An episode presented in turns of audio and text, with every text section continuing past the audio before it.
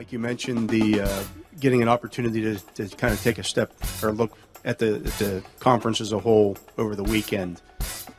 Is this good for the league? Bad for the league? I mean, what's what's your feeling on how everything? I do is so not care. open? I do not care.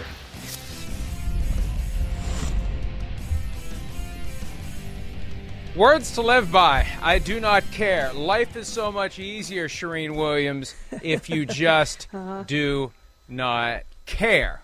So I ask you, do you care? No, I don't. I was playing golf today, Mike, and I went up and hit a putt. I went up and hit a putt. I had putted terrible all day, and I went up and just smacked a putt, and it goes in. And I said, "See what happens when you don't care." So yeah, I'm on that I don't care track. You know, it's funny.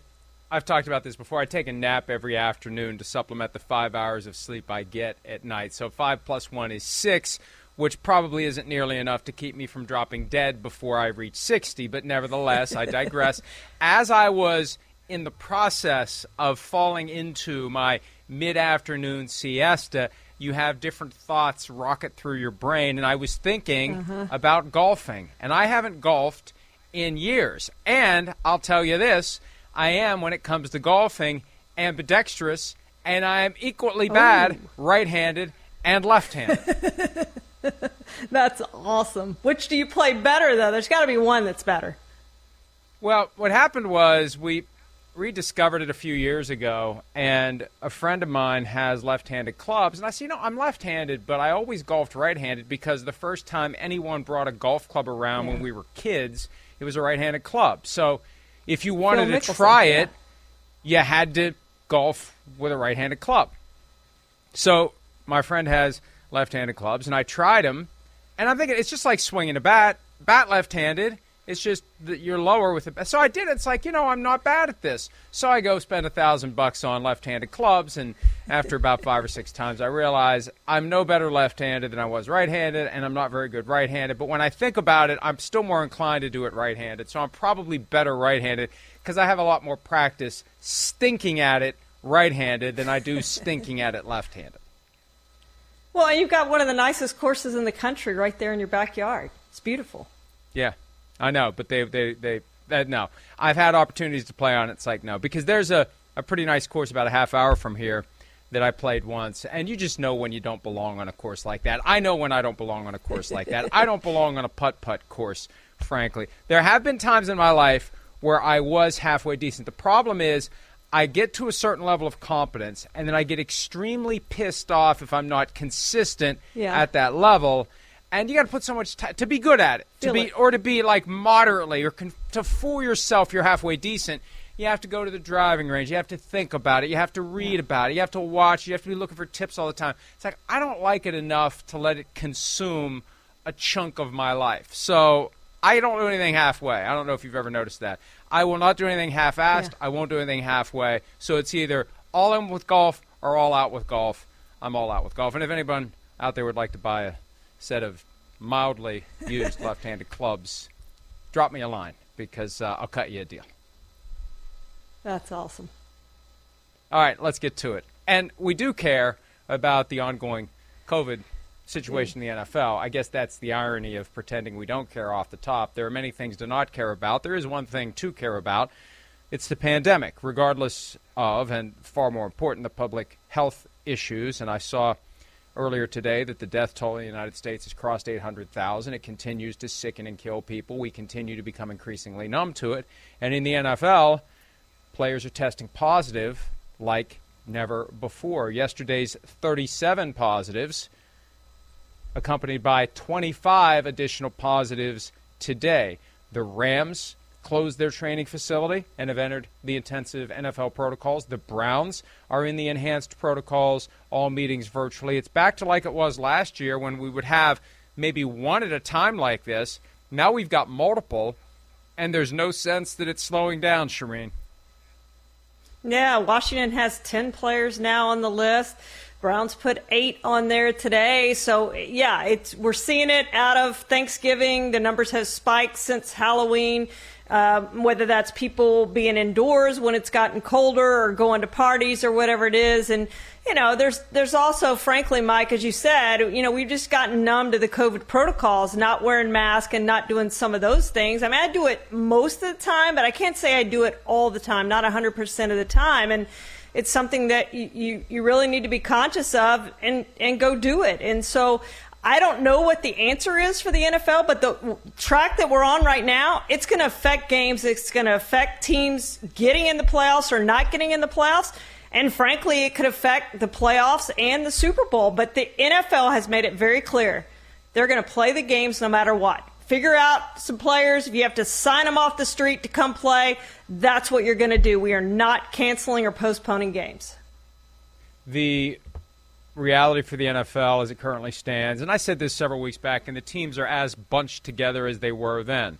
The Super Bowl champion is going to be the team that manages to yep. stay healthy, that manages to avoid COVID, that manages to rise up at one key moment. There's going to be some key play, some decision, bounce the ball, whatever, and also they're going to benefit from the bad calls that we see from time to time. Because for every team that gets stung by a bad call, there's a team that benefits from the bad call. Those things all go into the blender, and you press the buttons, you crunch the numbers, and those are the factors that will determine who wins it all this year. But that reality of the vague possibility, any given moment, any given day, a player of significant name recognition landing on COVID 19 reserve is there. And, you know, Charean, I really do believe they need to start considering the bubble concept for the postseason.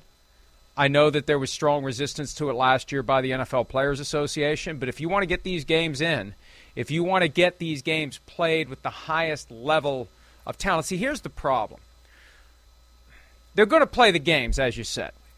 I don't know what the magic minimum number is between 11 and 40 players who are able to suit up and play. But I have a feeling it's closer to 11 than 40. There's 69 total players. Even the Lions this weekend, with all the guys who had the flu and all the guys on COVID reserve, there was never a question that they weren't going to have enough players to play. You're not going to have some of your best players, but you're going to have enough players. But they're going to play the games. So, from the players' perspective, they can look at it and say, we don't need to do anything because – the money's still going to come in. The games are still going to be played. We don't have to separate ourselves from our families for a month for no additional consideration because we're still going to have these games played, no matter how many guys test positive. I think that's the attitude that the NFL would be dealing with if the NFL tries to get the players to agree that they're going to have some sort of a soft bubble in the postseason, whether it's the final eight, final four, final two, whatever the case may be, they need to be thinking about that because I have a feeling the upcoming holiday season is not going to make the situation better. It's only going to make it worse. Yeah, and people are gathering, and again, you know, the other variants are coming in and they spread more rapidly, and all of those things that we're seeing the uptick on the positive COVID cases. And we all thought, well, after the vaccines came in, we're over it.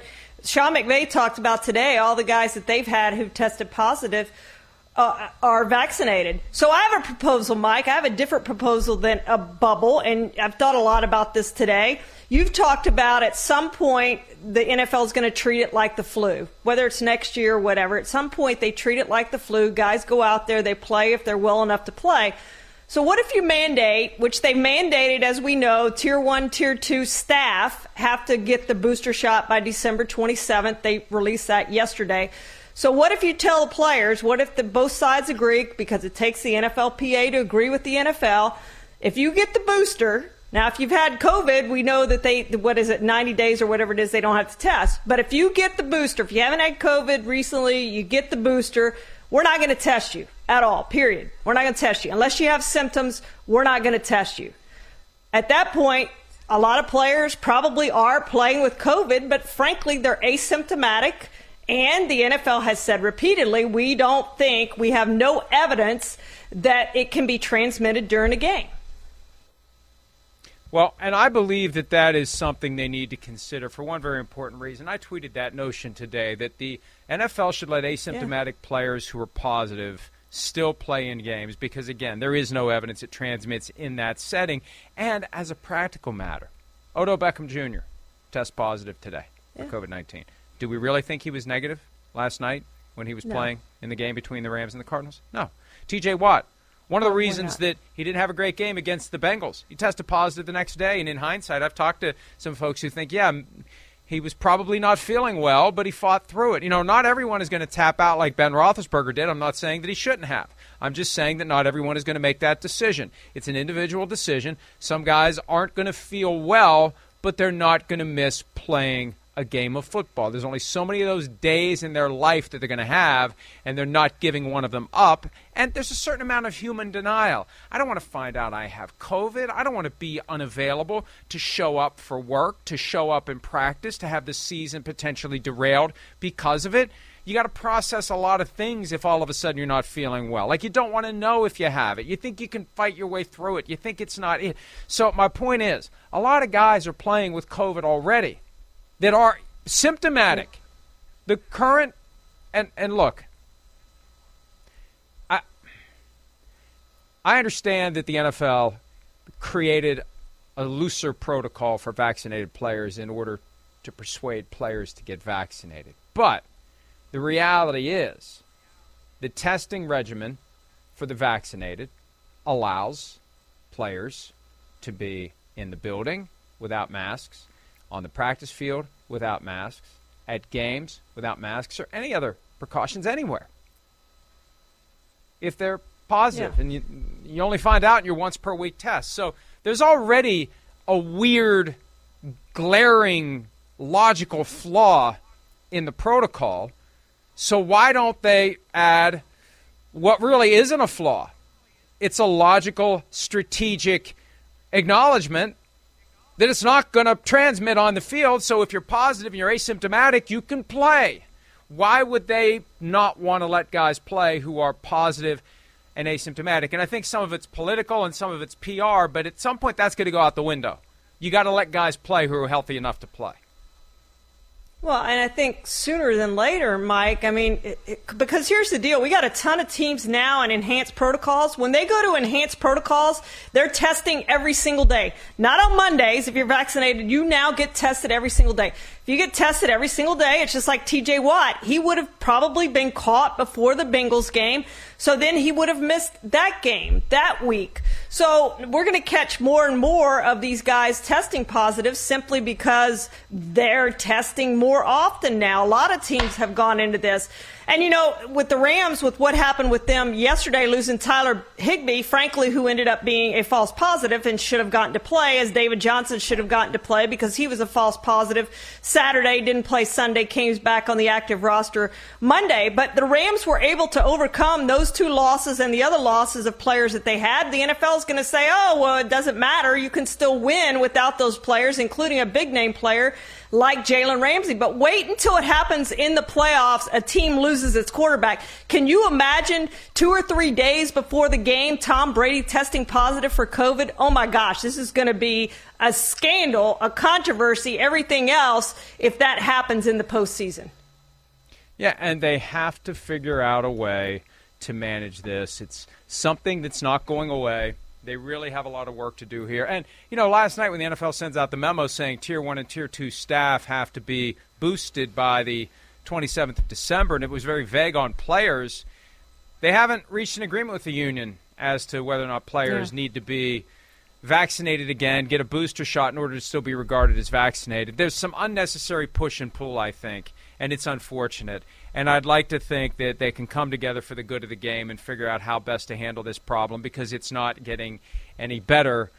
Again, it's only getting worse. I wrote something earlier today, and I said something earlier today on PFT Live about the issue of fake vaccination cards, something that the NFL, frankly, doesn't care about. We talked about not caring. They don't care. They don't want to find out how many fake vaccination cards there are. And the more teams that are in enhanced protocols, it doesn't matter because everyone's being tested every day anyway. Everyone's wearing masks anyway. There's no longer a benefit to being vaccinated when the stakes are raised for a given team. But the run of the mill, average, normal situation, if there are more contagious variants, if this Omicron thing is starting to make its way around, and I feel like once we hear about it, it's already ripped through the population anyway. Yeah. If you care about minimizing the spread, and if you believe, as I've been led to believe, that people who have it who are vaccinated are less contagious than the people who have it who aren't vaccinated, they should care about finding fake Yeah. vaccination cards. They should care about vetting the 20% of players who got their vaccinations away from team facilities. And someone raised a good point with me today because the reason after the Antonio Brown thing fell in their lap that they didn't vet all the vaccination cards of those who got their shots away from the team facility, they determined by talking to the teams that the rate of positive results for those who got their shots on site is the same as those who got their shots off site. And somebody raised with me today the question of whether those percentages still hold now that the numbers have shot up. And maybe they should take another survey. Maybe they should call around again and ask. And maybe every time a guy tests positive, they should say, if he's vaccinated, was it an on site shot or an off site shot? And I think anytime a guy tests positive who was off site, that's when they should. I mean, may, maybe one of these is going to fall into their laps again, Charean. I just don't think they care enough to do a full sweep because they, I, I believe, at some level, are afraid of what they're going to find out. Yeah, it wouldn't be that hard to do, as you've pointed out, because the 80% who got their shots on site, you know those were legit. So you throw all those out, so you've got 20% of those who are vaccinated, which last we heard was at 94%, I think it was. That was a while ago. But you throw all the, those who got it on site out, so it's not that many players, relatively speaking, who you would have to look into, look into their vaccination cards. But to me, that's significant. I mean, if, if they're using fake card, first of all, it's against law, but if you're using a fake card, that just means that you don't care about your teammates or your team or anything else because you're just trying to take care of, of number one uh, and, and not take the not take the shots. So, you know, something needs to be done there to at least look at those to say uh, who was really vaccinated, who wasn't. Because I guarantee you, those three players on the Buccaneers, two of whom are still on the Buccaneers, those aren't the only ones in this league. We all know that. And how many coaches and otherwise, how many of those guys are involved too? I guarantee you there's some of those who probably turned in fake cards. Well, Charean, I think that's one of the things they don't want to find out, apart from the raw numbers. And Simms and I were talking earlier today about I said an over under of 85.5. If I said it at 85.5 league wide fake vaccination cards among players, would you take over or under? What would be your guess? Over or under 85.5? You're- you're s- You're saying that 85.5% were legit, right? no, 85.5 players have submitted fake vaccination cards league wide. Oh, I Over or see what under? you're saying. Uh, I'd still probably go over. Yeah, I go over too. So maybe the number needs to be higher. You need to you need to keep pu- pumping it up until you're not really sure whether you'd go over or under. But I, I think that that it's it's not an aberration. They just got lucky. If Antonio Brown pays that Yeah. live-in chef's bill, we never know about it. Just like if Aaron Rodgers never tests positive, we never know that they were allowing him know. to show up in the press room without a mask on twice a week. I mean, it really is despicable when you think about it. The level of negligence that the league was applying to this process. It's it's just words on paper. Well, now it's biting them in the ass. And the question is what are they going to do about it? But as to your point with coaches, I think they don't want to find out one very important thing. And I don't know whether or not this is the case, but I don't think it's beyond the realm of possibility that maybe for some of these teams, the fake vaccination card hookup was an assistant coach who's an anti vaxxer. Who feels very strongly that it's all bogus and it's all phony, and I can't believe they're wasting our time with this. Don't worry about the vaccine. You don't want those nanobots in your body. I know a guy, I'll get you a fake card. I mean, we've heard all sorts of other things over the years about coaches, you know, scalping Super Bowl tickets and doing. I mean, look, you, you can't put it past them. You can't. So Yeah. I don't think they want to find out, Charean, because the problem is if you end up putting that stuff out there, you're going to have Congress. They're not.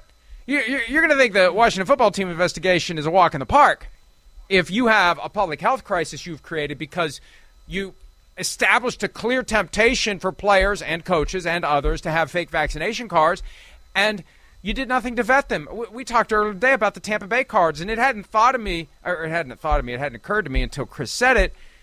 These guys are submitting cards from a site 80 miles away. Like, didn't that set off? Yeah. Uh, a red light for somebody in Tampa? Like, why'd three guys go 80 miles away to get their vaccination? So they they don't want to know what they would find out if they did a full sweep of all of the cards that were submitted by the people who got their vaccines off site. Yeah, and it's this is the thing. It's not go, none of this is going away, and it's only going to get worse over the next month to six weeks. So I don't know what the answer is. I do know that they need to figure it out very, very quickly. Owners' meetings have started here uh, this week. I'll be over there tomorrow. We'll see what they say, but they've got to figure out something so you don't have a quarterback in the postseason testing positive for COVID two or three days before the game uh, a playoff game and, and missing that game. If that happens, I mean, I'm just telling you that we can't, they just can't have that happen. And you can't postpone games. So I don't know what the answer is, but they better figure out what the answer is. Well, you're right. And every time it feels like they have it under control, there's something else that happens. And we've been lucky most of the season. That's part of the reason for the complacency. We're all human beings. We do get fatigue over certain issues and we get a little relaxed. And especially the younger guys. Sim said this from the get go. They're not going to care about COVID. They're not worried about it. They don't view it as something right. that's a serious threat to their health. They, they, they view it as an annoyance and they don't want to mess with it. And uh, the league's got a mess right now. And uh, they, they got to figure out a way to get it under control or for the postseason, maybe revise these protocols. I know they're very big on not making changes that would affect the integrity of a season. You know, like if all of a sudden they would say asymptomatic players who are positive can play, that's not fair because they've been knocking players out all year long who were asymptomatic and COVID positive. Maybe it's something you can do for the postseason. Maybe, I mean, they can do whatever they want, right. and we see them make it up as they go all the time. Yeah. This is the ultimate situation to justify making it up as you go. And I think that would be a smart thing for them to consider. You can keep the guys who are positive and asymptomatic away from everyone else, but when it's time to show up and play, you, you go out on the field without fear that uh, the virus is going to be transmitted to anyone else. All right. Uh, any other any other stuff on COVID? There's so much COVID. There was one other thing that I was thinking of, but it's gone, so it must not have been that important. I'll probably think about it at some point later, and I probably won't have time to talk about it. So if I do think of it, I'll write about it at PFT. Let's take a break. Some other news unrelated to the ongoing COVID crisis in the NFL when PFT PM continues right after this.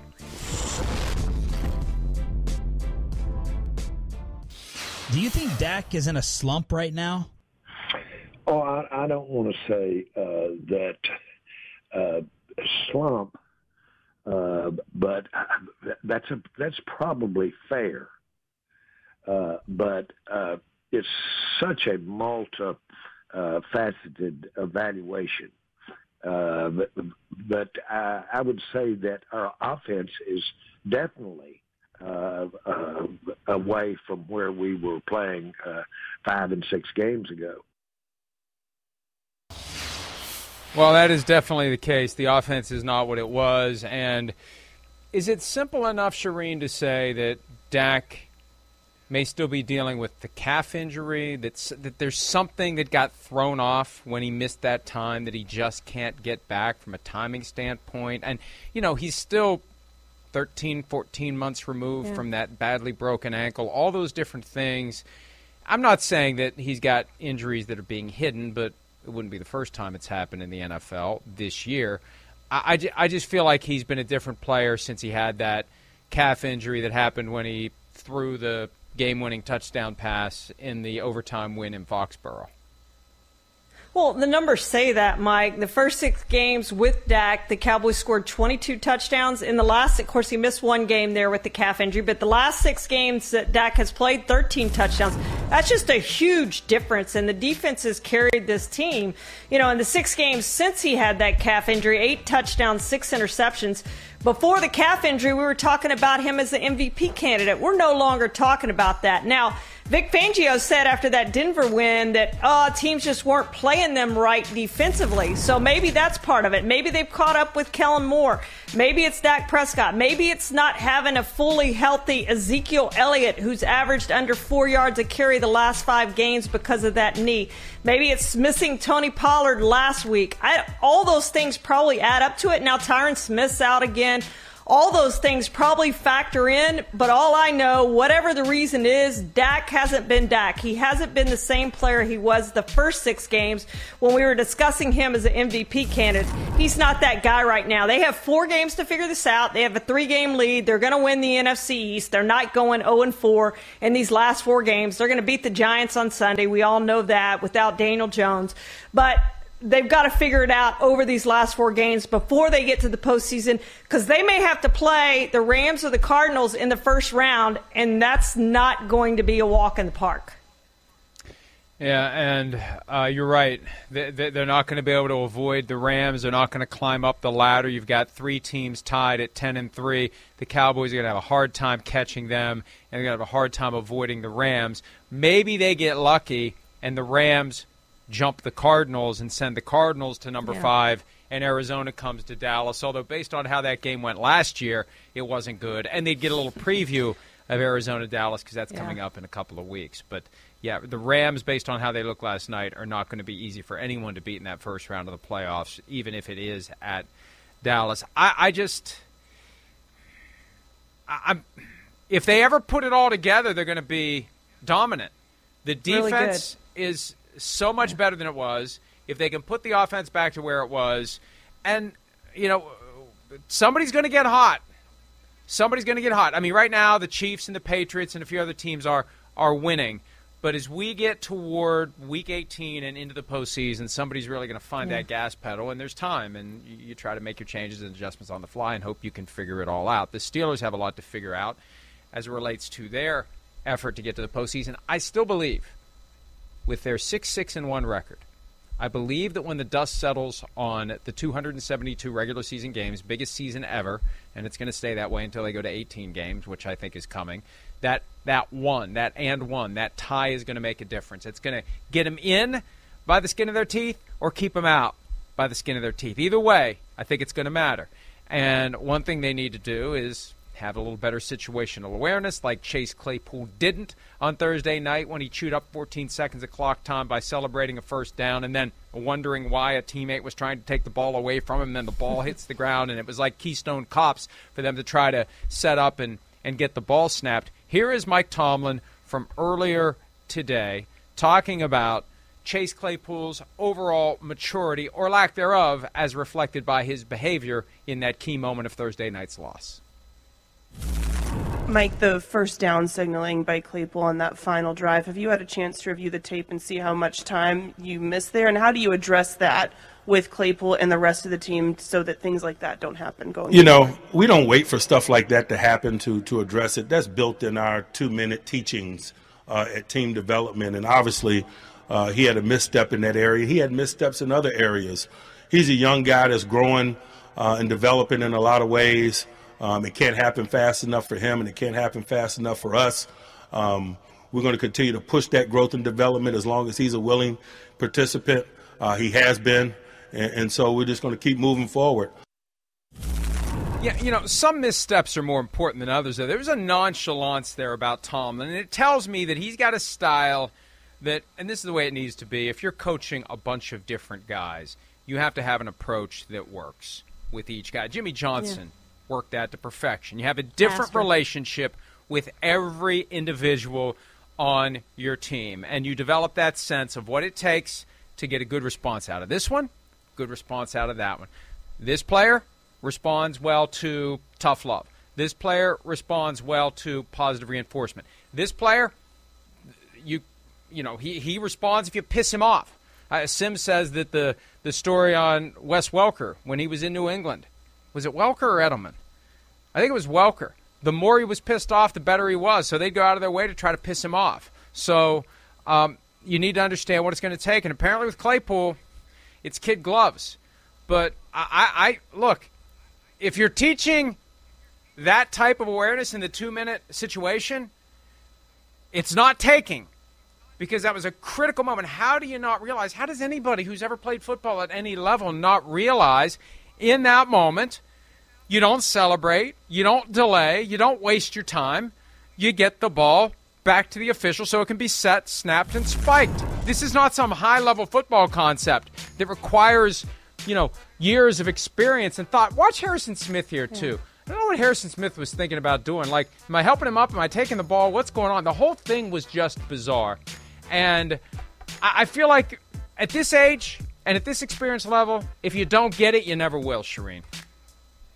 Oh, exactly right. And a, a, fact about Jimmy Johnson, I don't know if you know this or not, but he his degree is in psychology, and it served him well in how to deal with players. Every player, as you said, he dealt with differently, and I get the feeling that with Mike Tomlin, it's the same. I mean, you look at AB all those years, we never heard anything uh, behind the scenes about AB, and then all of a sudden it comes out after Juju Smith-Schuster's named MVP of the team. We get all the facts of everything that was building over the years with this team. But he's done a very good job at it. But yeah, this is not something that you have to teach a player. I mean, this is taught at the little league level, the pee wee level. I mean, the clock's running.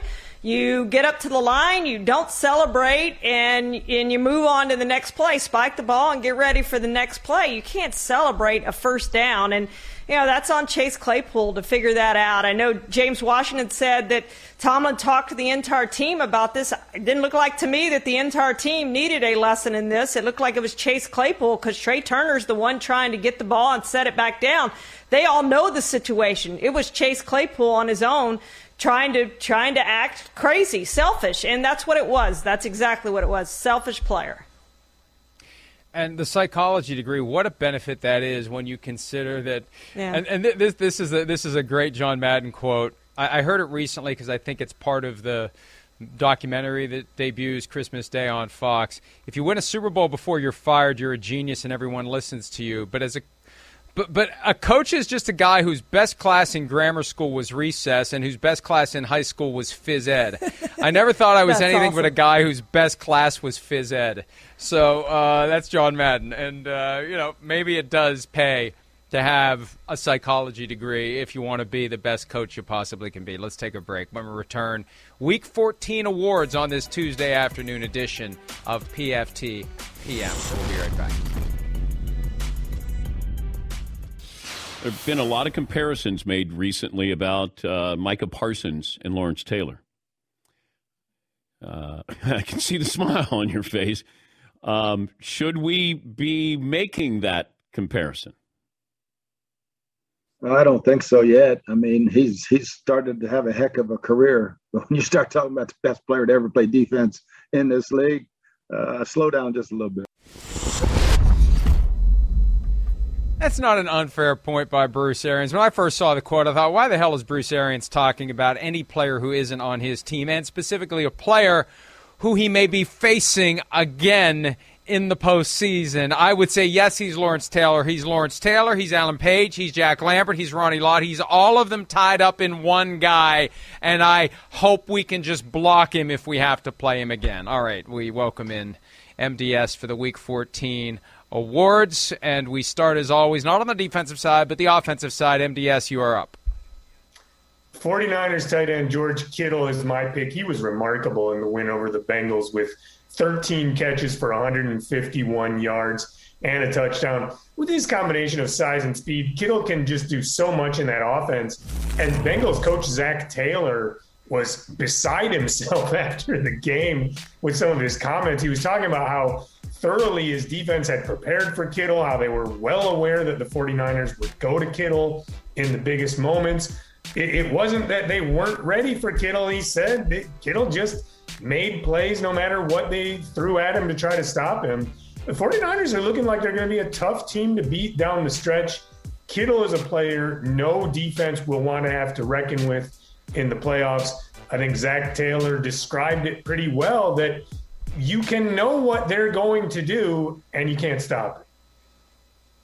George Kittle's been on here quite a bit lately, MDS. He's been playing terrific. Another guy who's been playing terrific, and if he had been there two games ago, the Vikings probably would have won that game. We're talking about Dalvin Cook.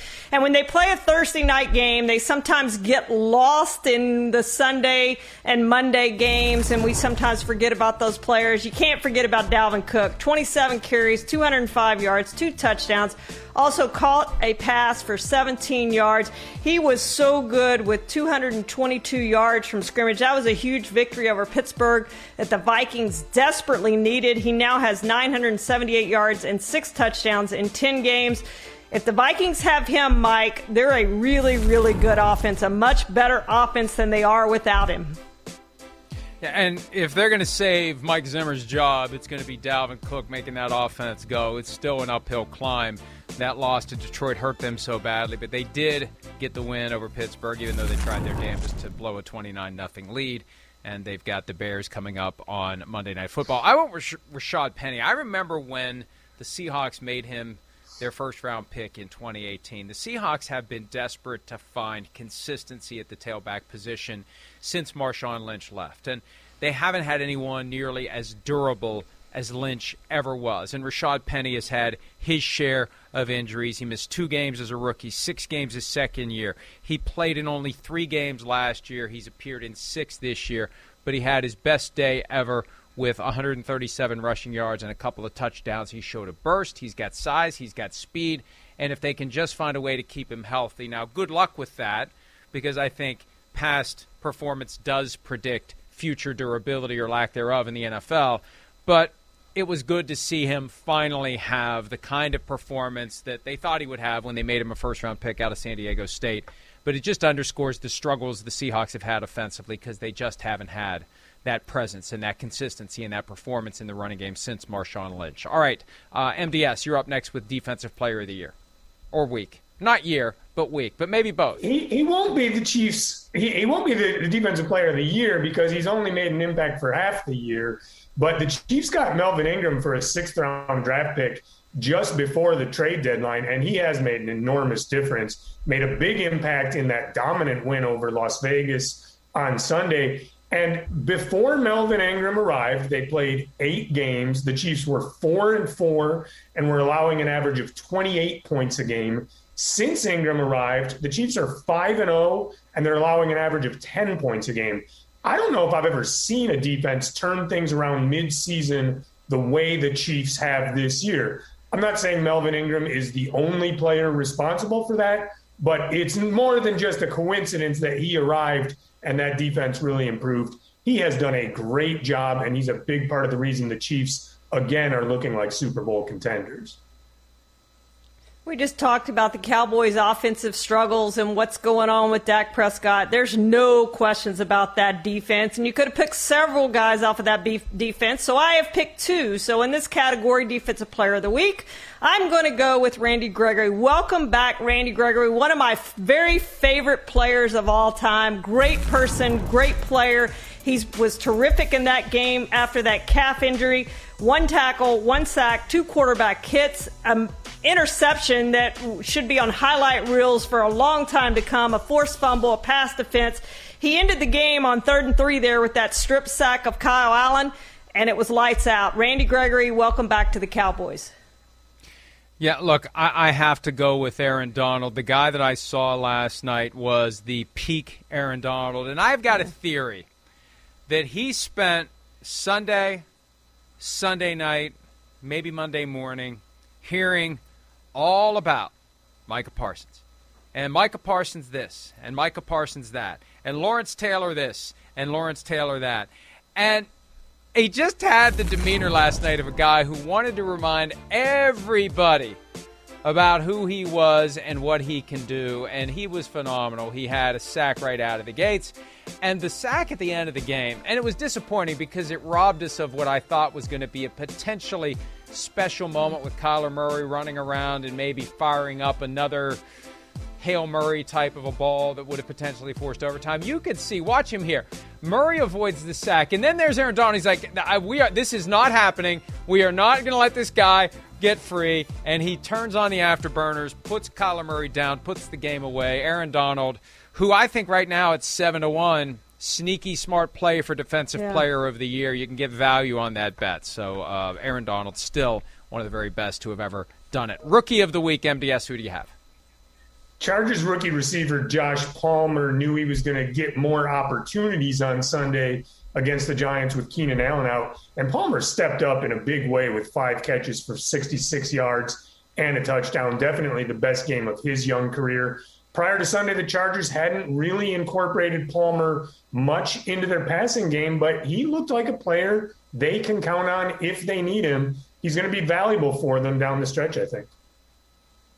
Speaking of Lawrence Taylor, I mean Michael Parsons. That's that's a joke. I'm not comparing him to, to Lawrence Taylor. I think he needs more than this season, but he looked terrific and continues to look terrific. And I don't know how many times I've picked him as rookie of the week, but it's been a lot. And I think if there was just a single category of rookie of the year, not offensive and defensive, I think he would win the award over Mac Jones, over any of the quarterbacks that were drafted. And how he fell to 12th in this draft, we'll never know. But he looks like one of the best players out of this draft. Three tackles, two sacks, a tackle for loss, a forced fumble that was returned for a touchdowns. In the last six games, six games, he has nine and a half sacks.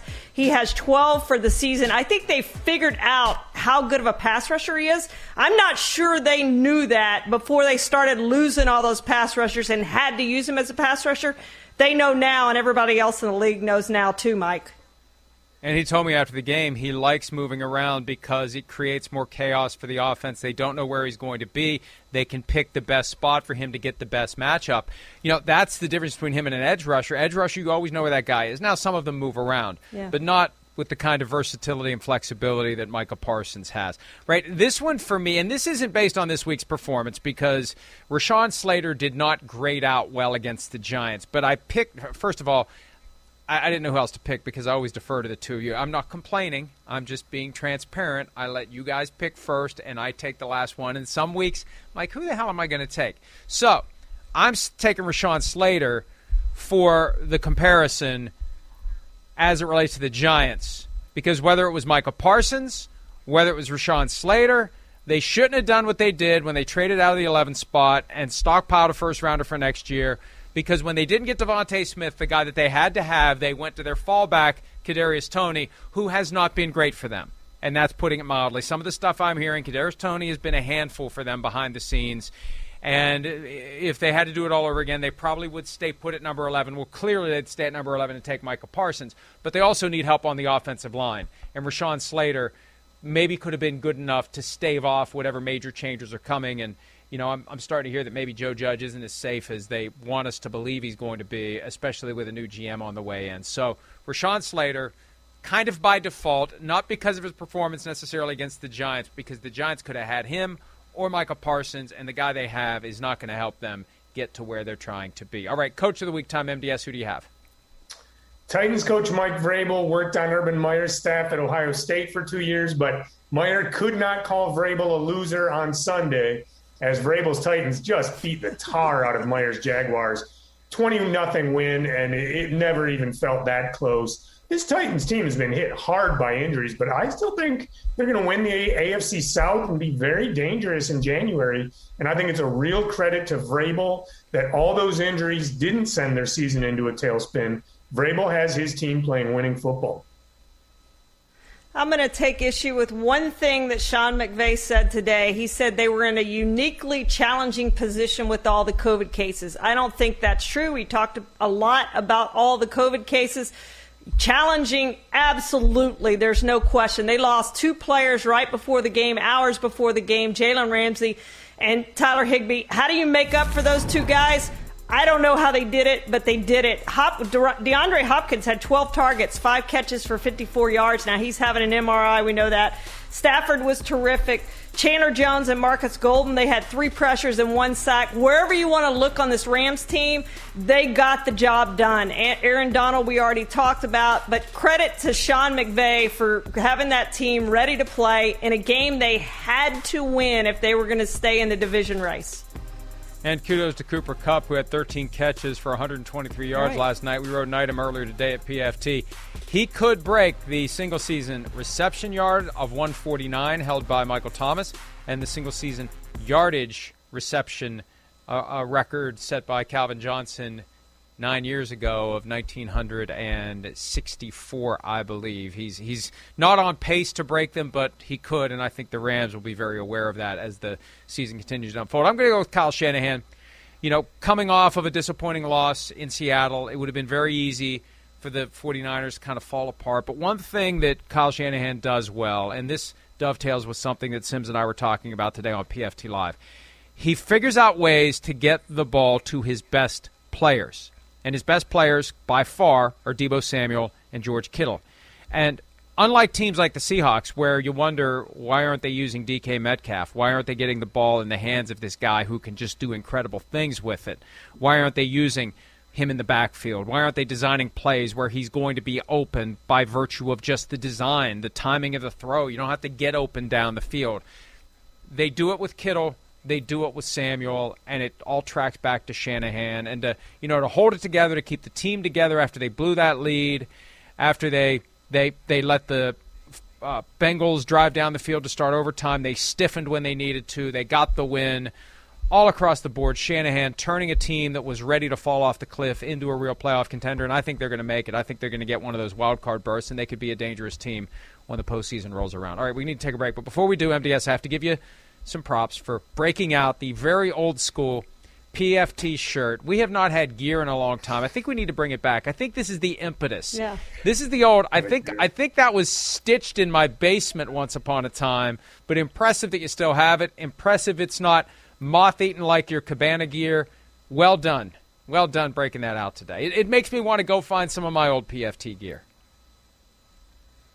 It's great stuff. It's comfortable. It's warm on a cold day. I love it.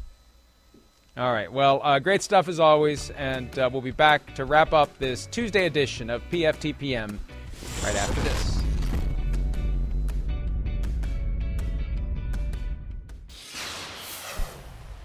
Minnesota in December is a winter wonderland, although a bit on the chilly side.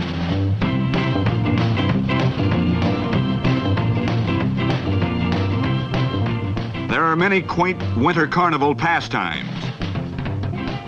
But some things can get out of hand. More than 40,000 watched in disbelief as a hot air balloon carried an 11 year old boy over the light towers and eventually dumped him in the icy Minnesota River. It was a tough act to follow, but the. That is something, and uh, boy, that made me smile today. December 14, 1969. First of all, the cart with the fire, that, that- like, uh, Yeah. part of me wants one of those, and part of me doesn't want one of those. I mean, just fire shooting out of the front end to help thaw out in vain the field. And it looked like they're racing. The fire breathing cart races. Come on, you can do it. Go, you can go. I, how's that stuff not catching on fire? It just shows you how cold it was. We got the we got the uh, trampoline there. We got the the hot air balloon. The poor 11 year old boy ends up dumped in the Minnesota River. And Pat Summerall, Summerall so nonchalant about it, so casual about it, no big deal. By the way, if you're curious, that day the 49ers and the Vikings played. The Vikings won the game 10 to 7 to move to 12 and 1. They would go to the Super Bowl that year and lose to the Kansas City Chiefs. And in that game, Steve Spurrier had a touchdown pass for the San Francisco 49ers. It was a one yard pass to Ted Kwalick. And uh, Momcilo Gavric had the extra point for the San Francisco 49ers. By the way, the Vikings came Do from you behind remember that with game? the 50. No, I was four years old. Are, are, are you trying to insult me? I was four. Yeah, I know. Uh, okay. All right, good. Well, you were four also. Do you remember that game? Yeah, I do not. Actually, I No. was four and six months. You were four and nine months for that game, so you'd have a better Yeah, chance I of was remembering it than I would. All right, uh, let's get to some of the questions today. Here's one, if I can find it. Wait a minute, I'm getting warm. I'm getting warm. I got my outline all screwed up. New York Nick. Josh McDaniels said today he has no regrets over not taking the Colts head coaching job. Do you think the Colts are better off without Josh McDaniels, Charean?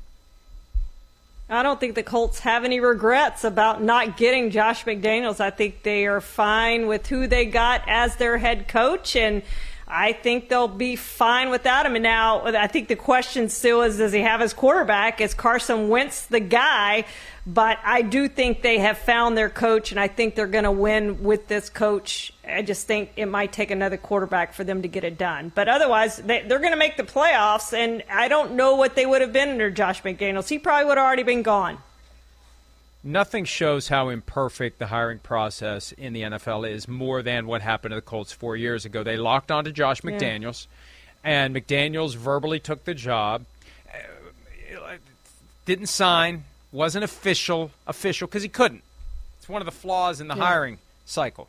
You can do a wink nod deal, but it's not official, so he was able to back out, and he did back out. And then they stumble into Frank Reich, and they didn't even think of Frank Reich before then. That's another reason why they should wait until after the Super Bowl to even start the process. Frank Reich improved his prospects by what he did for the Eagles in the most important games of the year. And it worked out very well for the Colts, and it's worked out well for McDaniel. I think McDaniel's ship is going to come in if he wants it to one of these years. I don't know that he wants it to. Maybe he will be the guy who takes over for Bill Belichick one of these days if Belichick ever does leave. Jake Somerville, for the Eagles' last four games of the season, who do you trust more at quarterback, Gardner Minshew or Jalen Hurts? Charean, who do you trust? Well, we've already said I'm a big Gardner Minshew fan, and I think he should be starting somewhere because I do think he's one of the 32 best quarterbacks in this league. But I don't probably trust either one of them, but if I'm going to pick one, I'm going to go with Gardner Minshew. I don't think he'll play. Jalen Hurts is going to be the guy, but I would pick Gardner Minshew. Yeah, look, I think with Jalen Hurts, they're trying to figure out what they have in him, whether or not yep. he's the guy they can build around going forward. He's been better than I thought he was going to be, and I think the Eagles are pleasantly surprised. You have to ask yourself, what are we really trying to do here? Are we trying to just scratch and claw our way to a playoff berth that probably would not cause us to – move very deep into the postseason, or are we trying to lay the foundation for something more, understand what we have, and make some big picture decisions after the season? So I get why they're going with Hurts, but I I, I yeah. trust the experience of Gardner Minshew just a little bit more if you're trying to get to the playoffs and see how deep you can go. Kevin Brown, who do you like more this weekend in the matchup of rookie quarterbacks? Davis Mills, the third rounder from Stanford of the Texans, or Trevor Lawrence, the first overall pick who had four interceptions on Sunday in Nashville?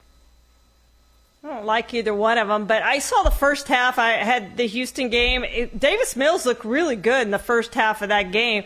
I haven't seen enough out of Trevor Lawrence yet this year. I just think the Jaguars are in disarray right now. I think the Texans are going to win that game again. It's going to be a horrible game. I hope I'm not assigned to cover that game because it's going to be one of those games that you absolutely don't want to watch, Mike.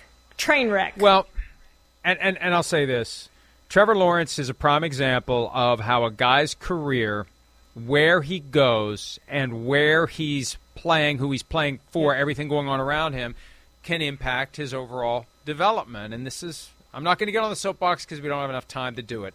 I'm a firm believer that the guys entering the NFL should be able to pick their teams the same way that they pick their teams when they go to college. And I know that gets people all up in arms, but if it was your child or if it was you yourself, you would want to do that. All right. Good stuff as always, Charean. Everyone, enjoy your evening. We'll see you bright and early, 7 a.m. Eastern for PFT Live. Thanks as always for joining us.